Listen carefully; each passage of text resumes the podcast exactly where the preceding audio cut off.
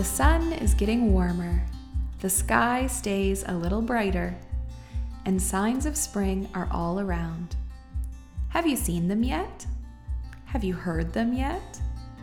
The pecking and chirping of birds greets me every morning as I wake up, and I find myself spending more and more time with the windows cracked open and the fresh air flowing through my house.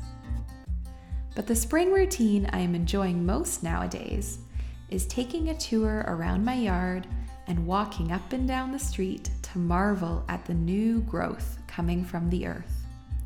What is it about nature and flowers that can ground us so easily? The rich colors and intricate designs? The sense of pride that comes with nurturing and taking care of something? Plants have the ability to completely captivate us or completely frustrate us.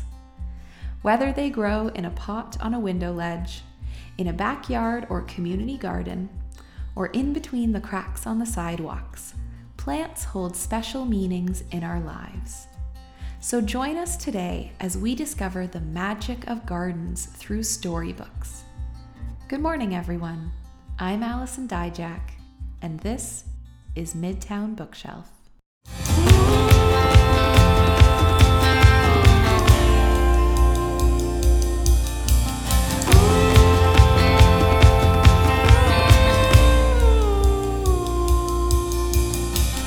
Good morning, everyone, and welcome to Midtown Bookshelf here on Midtown Radio.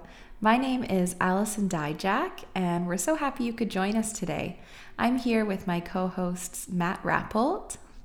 Good morning. And Serena McDiarmid. Hello.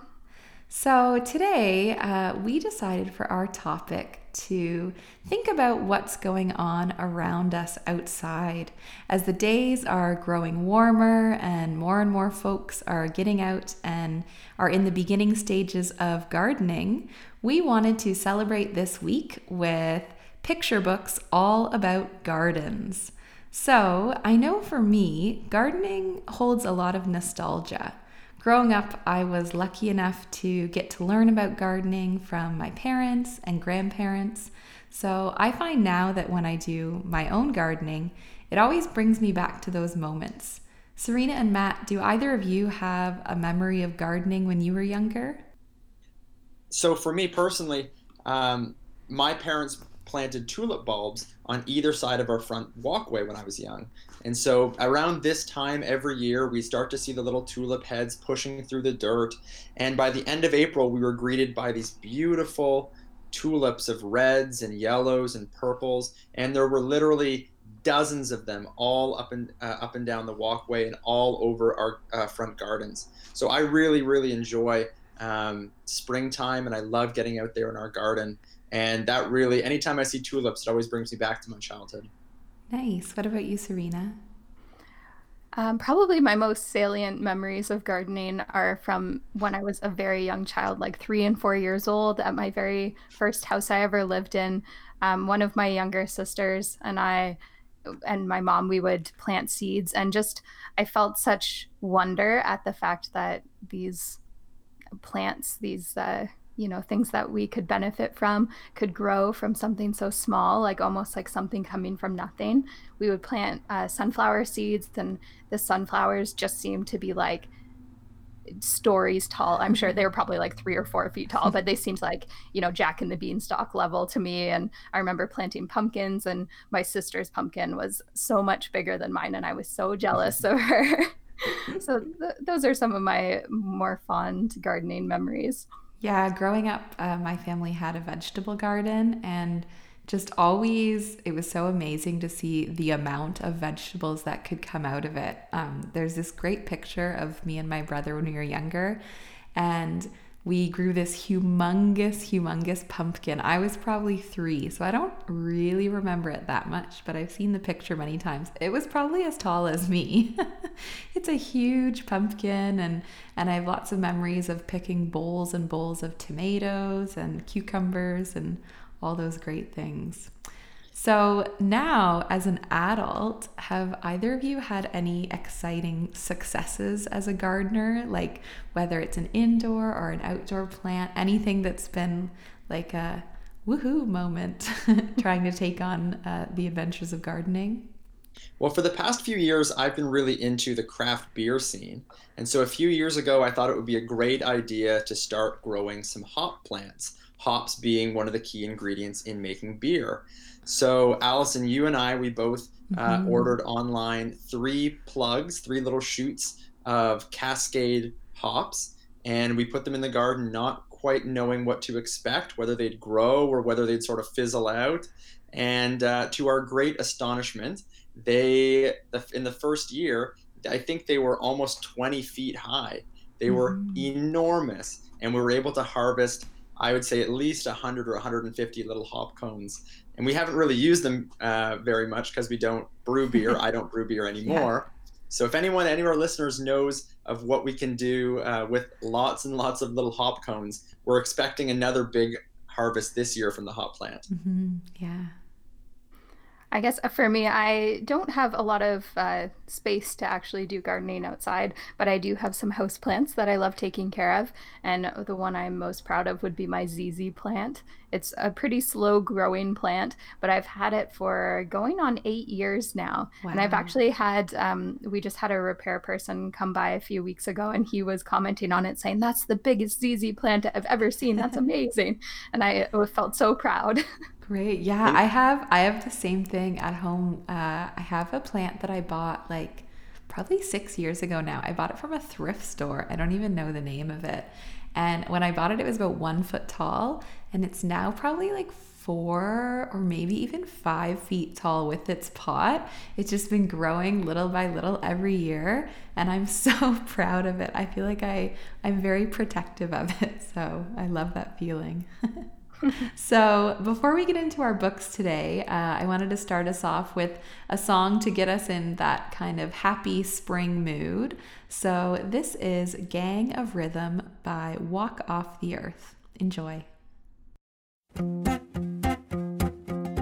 I got this old guitar. The strings are rusty, but it's all I need. Bring in the kick drum, it can back the beat. Let's gather around and sing a song. Hey, I got a shaker too, the kind of sound that wants to make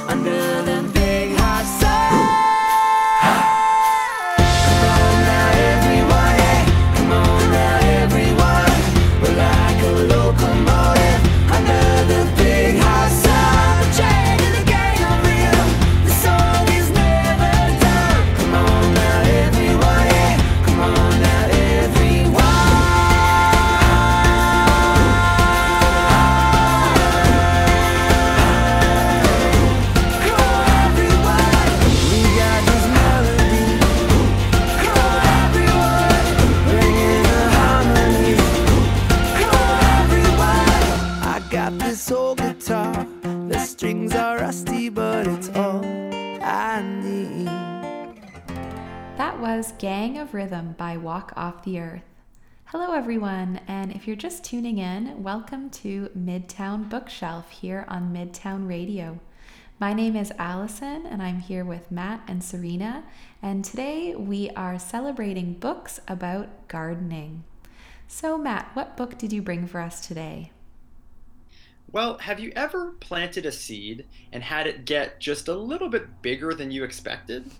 Maybe the plant grew and grew and grew until it took over your garden a little bit? Yes, definitely. I've seen that before for sure.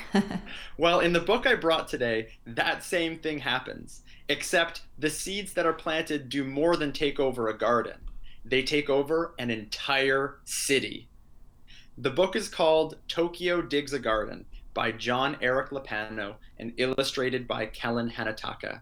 And this is a book that I found both very charming and at the same time a little bit foreboding.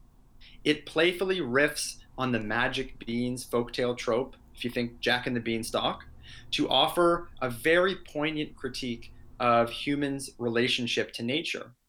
And this book is one that feels both very contemporary as well as very timely as human beings continue to face the escalating and ongoing challenges of climate change. And in an interview with CBC Books, Jon-Erik Lappano said that he'd actually been sitting on this story for a long time, about 10 years actually, wanting to write the story of a city overtaken and overrun by nature. He said that his inspiration for the text and for the character of Tokyo came from his work creating Japanese gardens as a landscaper in Toronto.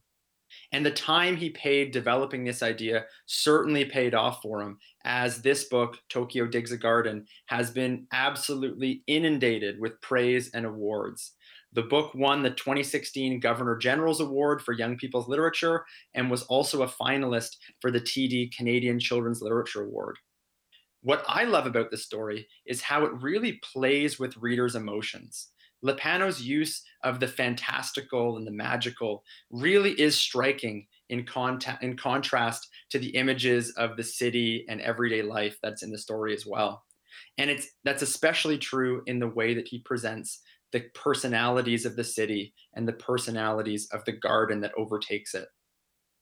Now, apparently, this book is uh, for uh, kids ages three to seven, but I would also recommend it for anybody up to maybe grade six, grade seven, even, because it does bring in these elements of the apocalypse. And lo- it does sound a little bit apocalyptic in the way that the nature uh, comes in and takes over the city. So I'd recommend it to anybody from young children all the way up to middle, uh, middle school age students. So without further ado, now that I've whetted your appetite for this, here is Tokyo Digs a Garden by Jon-Erik Lappano and illustrated by Kellen Hatanaka. Tokyo lived with his mother, his father, his grandfather, and a cat named Kevin in a small house that stood among tall buildings. Tokyo's grandfather, father, had lived in that small house since he was a boy. He loved to tell stories of how things used to be. Then the house looked over the hills and the forests and the meadows and the streams. Deer grazed on the hills. Foxes ran through the forests. Birds sang in the meadows. Salmon leaped from the streams. But now all of that was gone. Tokyo's grandfather said the city had eaten it all up. Cities had to eat something, after all. One sunny spring afternoon, Tokyo and Kevin were playing on the doorstep when they heard the music of an ice cream truck. Kevin jumped quickly over the gate. Kevin loved ice cream. But when they got to the street, they saw that there was no ice cream truck at all, just an old cart pulled by an old bicycle pedaled by an even older woman. The cart was not full of ice cream, it was full of dirt, and Kevin was very disappointed. The old woman held out her hand. She was holding three seeds. Plant these seeds, said the old woman, and they will grow into whatever you wish. She dropped the seeds into Tokyo's hand and continued along the road. Tokyo shrugged, put the seeds into his pocket, and followed Kevin back into the house. At lunch, Tokyo put the seeds on the table. Grandfather looked at the seeds, and he looked up at the small piece of sky peeking out between the tall buildings. Today is a good day for planting, he said. Tokyo gulped down his glass of water, pretending he was a city, drinking up a deep, cold lake. Tokyo went into his backyard where nothing was growing, not even a weed. He looked down at the ground and wondered where he would plant the seeds. A little bug crawled slowly across the bricks before disappearing into a crack. Tokyo had an idea. He lifted the brick, and underneath was cool, sandy soil. He made three holes with his finger, dropped one seed into each, and quietly made his wish. Then Tokyo covered the seeds with dirt. The next morning, Tokyo heard a bird singing.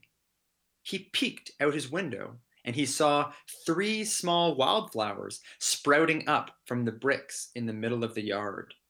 He ran to tell his grandfather, but when he got to his kitchen, grandfather was already staring out the window in disbelief. I've never seen anything grow that fast. And Tokyo's garden kept growing. After breakfast, the bricks around the flowers were completely covered with soft, spongy moss. By dinner, three trees had grown, and the moss had become a meadow of wild flowers and shrubs. The next day, huge trees towered over apartments. Their strong roots broke the pavement. Vines climbed skyscrapers. Water poured from the hydrants, flooding the streets and turning them into rivers. The day after that, the city was completely wild. Deer foraged in office lobbies, rabbits burrowed under library carpets, bears climbed telephone poles to search for honey where bees had made their hives. Tokyo, grandfather, and Kevin lay on their backs in the yard. This garden is much too big, said grandfather, shaking his head. The cars can't drive. The streets are full of jumping salmon. Your mother had to take an old rowboat to work today. And there was a sloth in the elevator at your father's office. What are we going to do? Tokyo thought for a moment. Above him, a pack of monkeys swooped from branch to branch in the canopy. I think, said Tokyo, we will just have to get used to it. Grandfather watched a flock of cranes flying across the small piece of sky peeking out between the trees. I think maybe you are right, he said. Gardens have to grow somewhere, after all. And that's the end of the book. Oh, what did you think of that one? Oh, I really like that. So interesting. Raises a lot of big questions. Yeah. Yeah, it's it's yeah, wow. I really like Cat. Very captivating. It is I found that book to be incredibly it just very immersive because of the way he blends the fairy tale ideas with this sort of like sort of whimsical apocalyptic mm-hmm. sense. I don't know how to describe it even. Um, I found it to be a really captivating book. And sort of timely right now, you know, as our world has changed in the past few weeks. Um, it, it was making me think of some of the photos I've been seeing, like out of Banff, where you have, you know, like elk running through the streets. And, you know, you sort of have nature retaking a lot of space in cities these days mm-hmm. as people are staying indoors more and more. Yeah, I agree. Yeah. I, oh, sorry. I, I like how it's kind of it's framed in a way to be chaotic that the plants are everywhere and the animals are everywhere but it's also framed to be kind of like well maybe it's a good thing. You know, it's I like the balance that it strikes between, yeah, this being this kind of chaotic crisis that's happening in the city, but also has this undertone of like maybe this is the way that it should be. I really like that. Yeah, I think it's that it's that perfect marriage in between like the whimsical and the wild. Like the the it's presented as be in a very kid friendly language, but I could e- easily see something like this being like a Hollywood movie, and that would be in like a thriller genre or something yeah. like that. I'd be um, really interested to see the illustrations with this because I think um, the color palette that you chose for this book would really shape your experience of the book. If you're looking at these dark, grim pictures, this could feel like a very scary experience. Whereas if you're seeing like bright, uh, sunshine colors, you could think, wow, this is really like exciting and mm-hmm. and a great thing that the the earth is kind of taking its space back. Yeah. Well, I don't want to spoil it for you, but I will say that the the uh, the illustrations fit perfectly with that idea. Um, but I wanted to think, I wanted you to, to maybe think about yourself as a child for a second. Put on your size two Velcro shoes and your little cap with the spinner on it, and I wanted you, I wanted to think of like if you were a kid listening to this story, or maybe you're you listen to it in a read aloud in class what would you take from this story? How would you interpret, especially the ending with the um, the jungle reclaiming the city? How how would you take that as a, as a child? I think for me as a child, this um, would probably just be something that kind of opens my mind to the to the idea that things don't have to be be the way that they are right now. Like I think as a kid especially, you think everything in life is a foregone conclusion. Everything has to be the way that it is. And of course, it is this way. So I think for me, it would just be opening my mind to say, oh, you know what? You know, we we were the ones who built these cities. We didn't have to build the cities. We didn't have to build them the way that they are. And nature could, you know, be manifested in our cities in different ways. Mm-hmm. I, I was actually kind of thinking, not the complete opposite, but I wonder if a child may view this story as like almost a bit of a silly story. Like it's so far fetched that, um, you know, these animals would be integrated into the city and they're in the elevators and the office buildings. And I wonder. I wonder if they might just see it as like a silly story that's just kind of fun and goofy. And oh, wouldn't it be great if the jungle creeped its way into our city. Um, so I wonder if kind of younger kids may see it that way, and then just as they get a bit older, it can kind of they can view it with that more critical lens um, of how this something like this could actually be mirrored in our own society. Yeah, Allison, I think that maybe might be up to the adult who's sharing the book. I think yeah. the way that you present it to the kids, if you lay it out as, oh, I have this really funny, exciting story to share with you, then I, kids might have more of the experience that you describe. Mm-hmm. And if you're um, challenging kids ahead of time, saying, I have this um, really deep story I want you to think about, what is the message here, then they might be a little more primed um, yeah. to have some deeper reflections. Yeah, Serena, I kept thinking as I was reading the story of exactly how I would frame this book in a read aloud or in an introduction uh, for a class. And I just, there's so many ways you can take this book. I mean, I think it really is rich material for classes of all ages. And that's why I, I think that it would be so applicable to such a wide age range as well. Mm-hmm. Yeah, really, really great book, Matt. Thanks you, thank you for bringing that today, and it's a nice way to kick off our gardening episode today. Um, so, what song did you bring with you to match your book today? Well, this book was all about the wild and wilderness, so I wanted to find a song that matched that.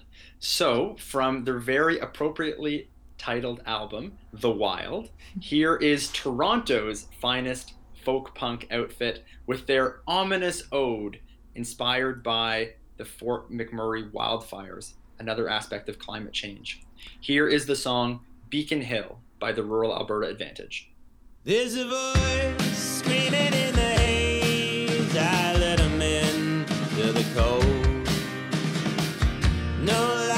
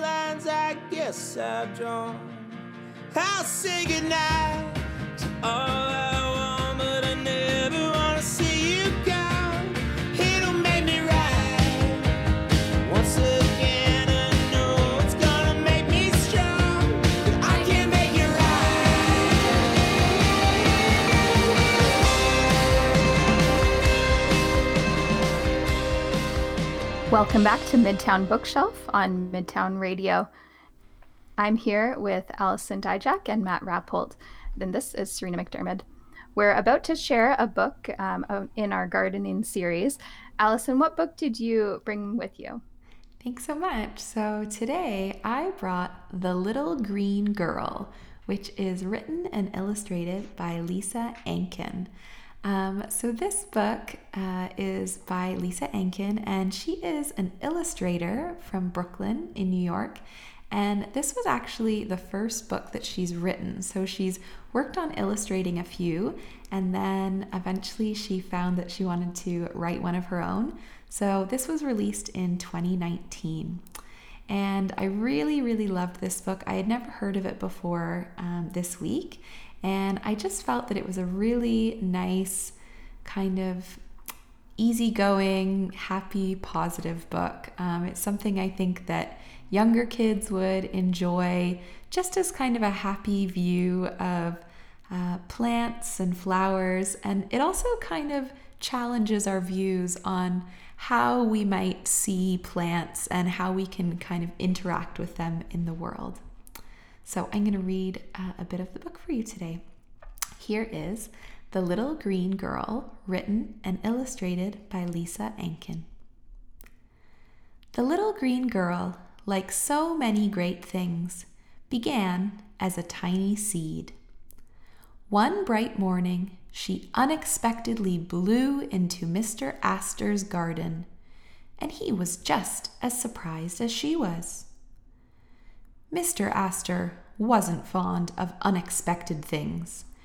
Each and every day, he followed the same routine rising with the sun, breakfasting on tea and toast, and then preparing for work. The garden was his home, and it was the only place where he wanted to spend his days without any fuss or nonsense.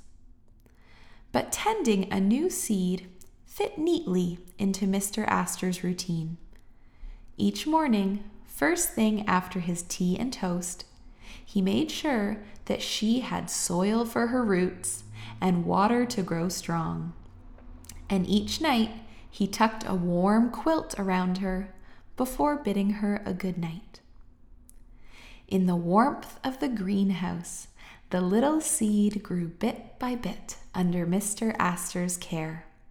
One bright evening, she peered through her leaves and was astonished to discover the green and glass world around her.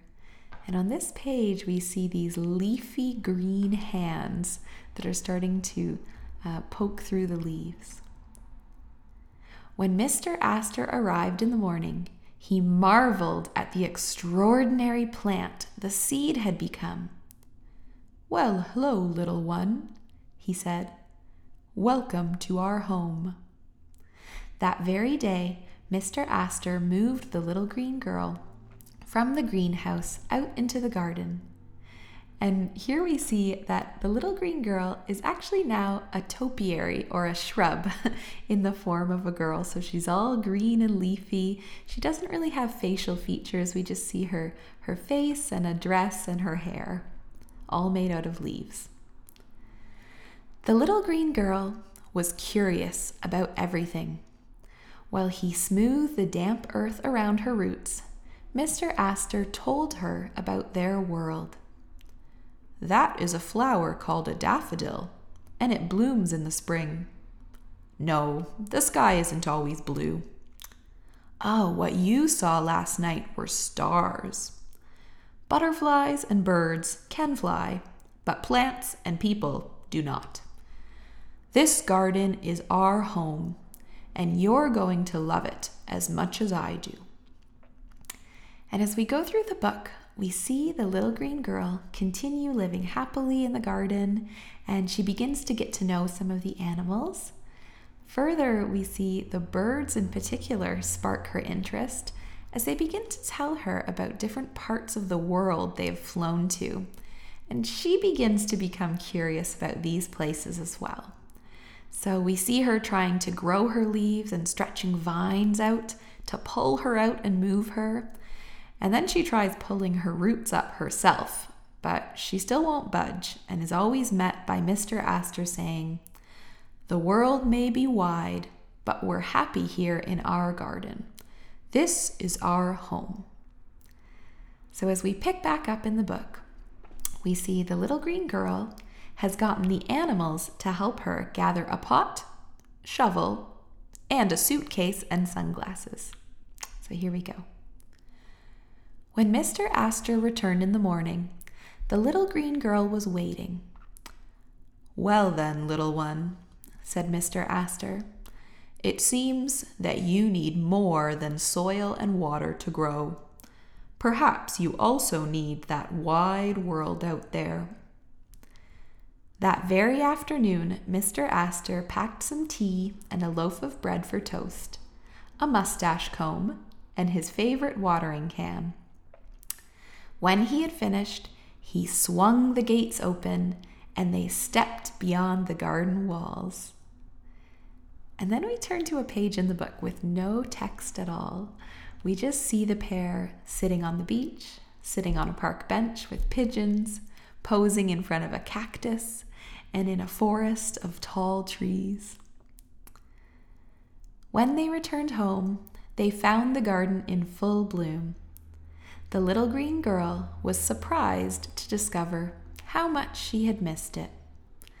And when the birds returned, it was the little green girl who had stories to share. While she told them of their travels, Mr. Aster ate his breakfast outside. In the weeks that followed, Mr. Aster returned to his daily routine. It was almost as though they had never been away. Almost. Then one bright morning, it was Mr. Aster who arrived unexpectedly. Good morning, little one, Mr. Aster said.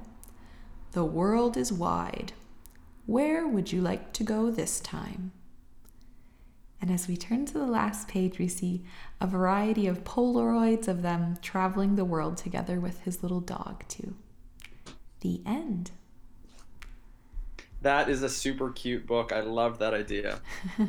yeah, yeah, I just thought, like, what a sweet story. It's really, really lovely. And so fun to have a little adventure right now while we're all at home. Yeah, exactly. Thinking about, yeah, traveling the world and, and what you can get up to. Yeah, I, I really liked in this book. Um, I mean, one, I, I love the overall message of you know, needing more than just soil and water and sunshine. You know, you need you need things that are outside of that. He says, perhaps you also need that wide world out there. Um, you know, I'm someone that has never really had too much of a travel bug, I would say, not compared to some people, but there is something to be said about kind of breaking out of your comfort zone a little bit and exploring what's out there and seeing what your your body needs, right? and I think that just like the story says, sometimes when you do have those adventures and do have those experiences, it can make you realize how lucky you are to have the home that you do. Mm-hmm. Yeah, exactly. Yeah, I like when they come back and uh, she she just feels like she missed it a little bit. Mm-hmm. Yeah, I think perhaps the one of my favorite things about this book was uh, the personification of this plant um, it kind of made me think a little bit about how I sometimes treat some of my house plants, uh, like Serena and I were saying at the beginning, where you know we have so much pride in taking care of our plants and seeing them grow. Um, I really liked how they kind of treated the plant as a character, and it was someone that Mr. Aster could interact with. So, how do you guys think viewing plants almost as living beings, maybe even, you know, imagining that they have human qualities as they grow and change. How do you think that can change how we interact with the plants around us? Isn't it funny how we do that right? Mm-hmm. anything. I it this question just makes me think. I've been watching the tv series community mm-hmm. and in one of the first episodes one of the one of the characters says this is a pencil. His name is kevin. And then he snaps the pencil and everyone in the room gasps and he says isn't this amazing? Like uh, you know you got invested in this pencil in just two seconds and all of a sudden think that it has feelings. Yeah. so i mean that is sort of a remarkable element of being a human is just the way that we can um, become so emotionally attached to anything and you know attribute these human qualities and emotions to them. Um, and yeah i i definitely feel that towards my plants. Like sometimes mm. i'll say i'll call them my plant babies. Yes. And i have to go around and take care of them all. Um, yeah and i guess it just uh, you know when you attribute those qualities to you to something else whether it's your plants or maybe the animals in your life. Mm-hmm. Um, it just inspires that extra level of care and investment in them. I don't. What did you think, Matt? I think that like when you treat something. Uh, I mean, first of all, they are living beings as well, mm-hmm. so they yeah. do. It, it is a bit of a relationship that you have, but I think that it, it um, when you treat, when you think about that and sort of apply some human um, characteristics to them, anthropomorphize them a little bit. Um, I think that actually promotes a, a, healthy relationship because it sort of makes it evident the fact uh, the fact that you know they're dependent upon you for certain things, especially if they're a house plant, and also you're dependent upon them for certain things too, right? I mean, they're depending on you for water and soil and for protection from you know if, if outdoor plants from animals or if they're indoor plants from cats maybe in our household for sure um, you know but then also you're dependent upon them for what they offer which you know in, in certain plants is cl- clean air mm-hmm. or the mm-hmm. joy that you get from looking at them. And I mean, I think that by an- that anthropomorphization, if that's a word, I think, yeah, um, I think so. really, it, it sort of highlights that relationship and it really makes evident the reciprocity of it. And I think that's a healthy way to view it. I have no problem with saying that I anthropomorphize lots of things in my life a little bit. Yeah, I um, I think I, I, agree that I think it's a healthy thing to do. Um, it's always fun to uh, take ownership over something and really devote a lot of care to something, even if it means, um, you know, being a little goofy with it, talking to your plants or giving them names. I've never named any of my plants, but I know that some people do. Um, I've also heard things, I don't know if either of you have I've heard studies or maybe theories that if you talk to your plants, apparently they're supposed to grow better. Have either of you heard that before? I have not. I did hear one. I did hear one story of somebody who uh, it was on CBC uh, somebody was convinced that their plants could make music. Yes. So they hooked up all these like electrodes to the plants mm-hmm. and then took the mm-hmm. sound waves and were convinced that their plants could actually interact like a band. Yeah. Um, that's maybe taking the anthropomorphization to a little bit too much of a level, I think. I don't know. There's some really interesting work right now on communication between plants. I think there's whole books on that, though. We could save that yeah. for another uh, radio segment. yeah, definitely. But I do think, though, I, I, do think though that when you when you um, when you start to have that type of relationship, when you start to assign sort of feel, uh, human characteristics to to things, it's a show of respect. Mm-hmm. I think that um, human beings do that as a way of um, acknowledging that the object that they're that they're doing this with is on the same level as them. So I think that's a really healthy way, especially when it comes to our natural world, a really healthy way for us human beings to interact with it because it does put us on the same level, and that fundamentally is a sign of respect. Yeah, I, I agree. I think there's this trend going towards, you know, people having more house plants and kind of bringing that nature into their homes and lives a bit more. So I, I really like that. I, and I think this is a positive way to, to keep going about it. Mm-hmm. If My you're question- looking Oh, if you're looking for a way to spend some time, I would suggest you guys head onto YouTube and search um, house plant tours. And Ooh. there's so many people just walking around their house talking about their plants, showing them off. It's great. Oh, I love that. That sounds awesome. Allison, have you brought in a song for us? Yeah. So I kind of went with the overall theme of the book today about, you know, dreaming big and getting out to see the world and going after what you want. So, this is a great song by Ron Sexsmith. It's called Dreams Are Bigger. A lot of sunlight going to waste. Got to turn it on me. I feel this warmth all over my face until I'm back on my feet. Nothing's as difficult as it seems. Cause if your dreams are bigger than your worries, you'll never have to worry about your dreams.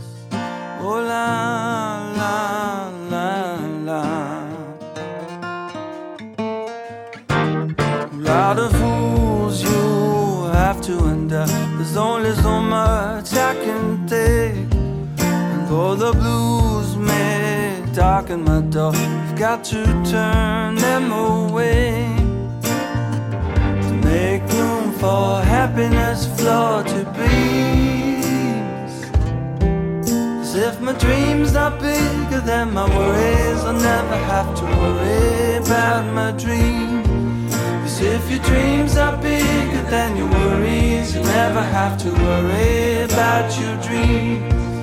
Oh la la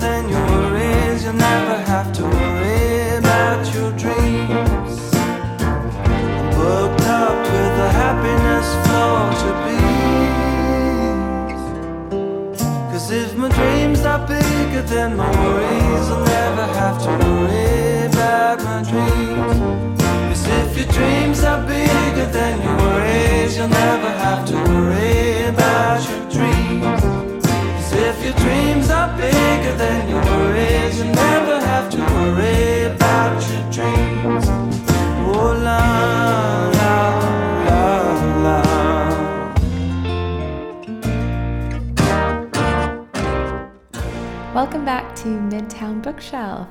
So, Serena, what book did you bring today about gardening for us? I brought a book called The Curious Garden, written and illustrated by Peter Brown. This book um, is, I guess, pretty famous. It's won several awards, but it was published back in 2009. So I think a lot of our listeners might not be as familiar with it. Um, it has been published in, I think, 14 different languages and is recommended for readers age three to eight. Of course, we always advocate uh, that any of these books can go to ages much higher than that. But uh, yeah it's a it's a fun book. It's one that's new to me. Um, i just found it by getting on youtube and i searched garden read aloud and Mhm. listened to a, a bunch of different books. And this is one that really piqued my interest i'm going to share it with you today and i'm going to tell you my question for you before i read the book so, in this book, I'm just wanting you guys to think about what lesson or lessons you might take from the garden or the gardener, because those are really the two characters in this book the garden and the gardener. And you two know that this is a strategy we often use in classes. Before we read a book, we'll pose the question to the students and just let them have that question in mind as we read. Mhm. So, with that, we will read The Curious Garden, written and illustrated by Peter Brown. There once was a city without gardens or trees or greenery of any kind. Most people spent their time indoors. As you can imagine, it was a very dreary place. However, there was one boy who loved being outside, even on drizzly days. While everyone else stayed inside, you could always find Liam happily splashing through his neighborhood. Now, Liam goes on a bit of an adventure here and finds um, there's an old railway line, and he makes his way up to the old railway line to discover what is what is um, on this railway line. So he says the first thing he saw was a lonely patch of color. Wildflowers and plants were the last things he had expected to find up there. But when he took a closer look, it became clear that the plants were dying. They needed a gardener. Liam may not have been a gardener, but he knew that he could help. So he returned to the railway the very next day and got to work. The flowers nearly drowned, and he had a few pruning problems, but the plants patiently waited while Liam found better ways of gardening. As the weeks rolled by, Liam began to feel like a real gardener, and the plants began to feel like a real garden. Most gardens stay in one place, but this was no ordinary garden. With miles of open railway ahead of it, the garden was growing restless. It wanted to explore. The tough little weeds and mosses were the first to move. They popped up farther and farther down the tracks and were closely followed by the more delicate plants. Over the next few months, Liam and the Curious Garden explored every corner of the railway. After spending his spring and summer and autumn with the garden, Liam's time on the railway was finally interrupted by winter. Heavy blankets of snow fell on the city that season, and for the first time since he became a gardener, Liam could not visit the plants. Rather than waste his winter worrying about his garden, Liam spent it preparing for spring. After three cold months, the snow finally began to melt, and Liam rolled his new gardening gear over to the railway. Winter had taken a toll on the garden, but thanks to Liam's planning, his handy new tools, and a little help from the sun, the plants soon awoke from their winter sleep. The garden had always wanted to explore the rest of the city, and that spring it was finally ready to make its move. Once again, the tough little weeds and mosses set out first. They popped out further and further by the railway and were closely followed by the more delicate plants. The garden was especially curious about old forgotten things. A few plants popped up where they didn't belong. Others mysteriously popped up all at once. But the most surprising thing that popped up were the new gardeners. And the um, illustration show all of these members of the city now taking up gardening. And there's a little bit more to the story but i'm just going to leave it there because i love that as a as an ending for it. So yeah what did you guys think of this one? I really like the uh um the the especially hearing allison's story last uh, segment and then this story in this segment. I like seeing the sort of connections that you could see both gardens obviously wanted to move and explore different things. I thought that was an interesting thing. Also, the anthropomorphization of uh, the gardens as well. It's nice to hear those things back to back like that. Mm-hmm. That that gardens being uh, gardens or plants being their own character is really a theme that runs through this whole week, isn't it? Yeah, it exactly. Yeah, all of our books, the plants kind of set their mind to something and, and go about it in their own way, whether it's in a, a positive or more challenging way. But yeah, I, I really seem so, to want to explore things too, right? Exactly. Yeah. So, was there any lesson that jumped out at you guys?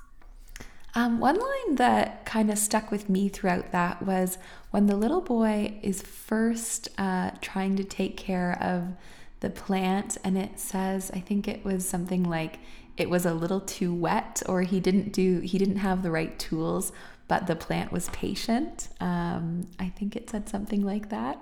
And i really like that because you know people don't always get things right the first time. Um, you know the little boy is not the perfect gardener and he doesn't know everything there is to know about gardening but you know he's just trying his best. He's trying to figure out what works so I kind of like that lesson in, you know, relationships with people in that they're maybe not always going to do everything perfect, but if you're patient with them, they'll they'll figure it out and, and they'll get there and and you it can be, become a reciprocal relationship.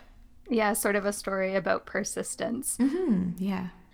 I, I found that the uh, or what I took away from the story was that if you do something well and you invest a lot of time and care into it, then other people will start to take notice and other people will also start to buy in and realize that it might be something that they want to do.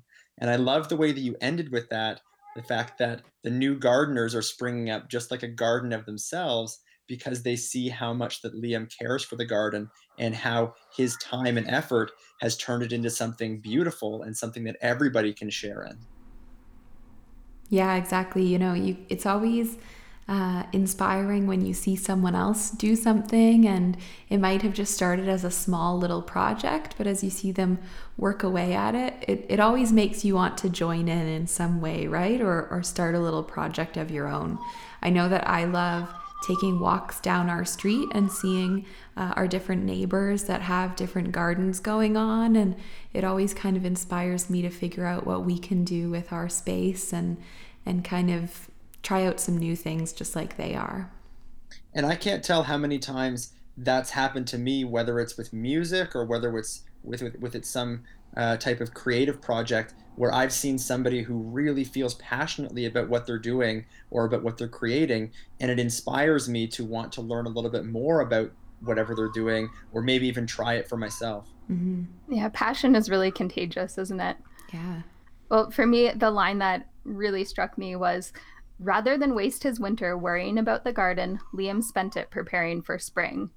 I thought mm. that was mm. such a great um, idea and really spoke to me right now in this what this home um, current situation where we're all at home sort of felt like a bit of a winter to me we're all locked in and inside and instead of spending it worrying as much as we can let i felt like we should try and learn from liam and spend it preparing for the spring what can we mm-hmm. do um, in this time to prepare for what comes next yeah, it's it's sometimes can be hard to, you know, think about something you want to take on and it's easy to kind of worry about all like what could go wrong or what could get in the way of that happening.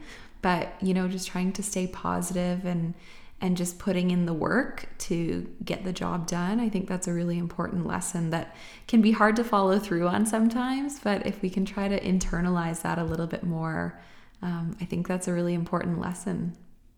The other thing is that spring is always coming.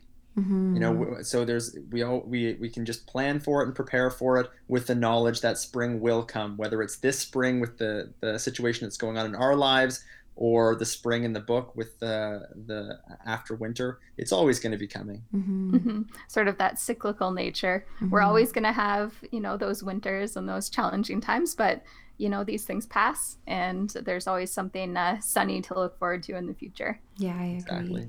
yeah i feel like there's always something kind of reassuring about spring uh, for whatever reason you know just it's always really tricky to get through that winter but then when spring comes and you just start to see the little bit of green poke through the soil it's it's always like a reassuring feeling like ah yes nature is doing what it's supposed to be doing. You know whatever is going on around me or in my personal life the the little bulbs will always poke up and the leaves will begin to grow and you know nature is doing its own thing and it's very reassuring to to always see that yeah there's kind of a consistency and stability to it that's yeah. very reassuring yeah, that's yeah. how i'm feeling right now when i'm looking at my window and seeing the plants popping through in the garden and Serena, I'm this has such been such an uplifting book. I'm really excited to hear what song you have paired for it. I have chosen another song that will, I hope, will be equally uplifting. Um, this one actually takes us outside of Canada to uh, a, the Caribbean folk scene, mm. something that a lot of our listeners probably haven't heard before. This song is by Elkin Robinson, and it is Sunna Shine.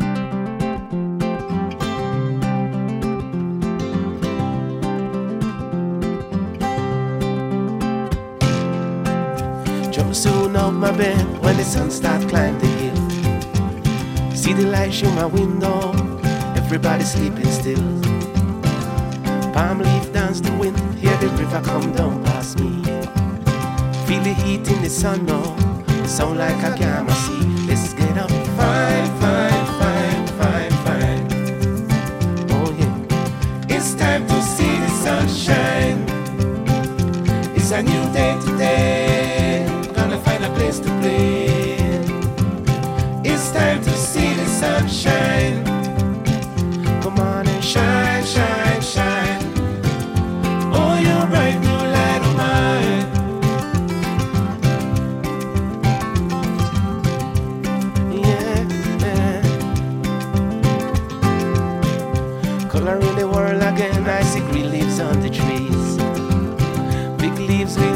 to dig and plant the seeds.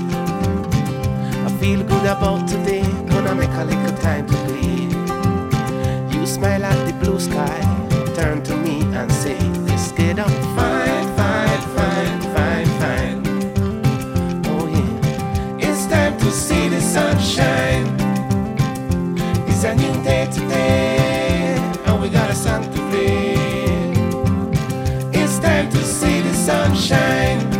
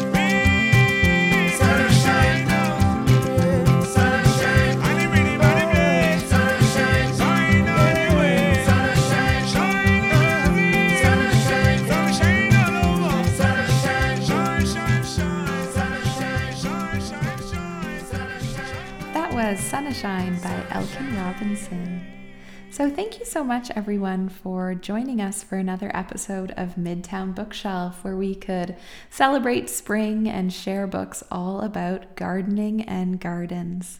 So, today on the program, you heard Matt read. Tokyo Digs a Garden by Jon-Erik Lappano and illustrated by Kellen Hatanaka. I shared with you The Little Green Girl, written and illustrated by Lisa Anchin.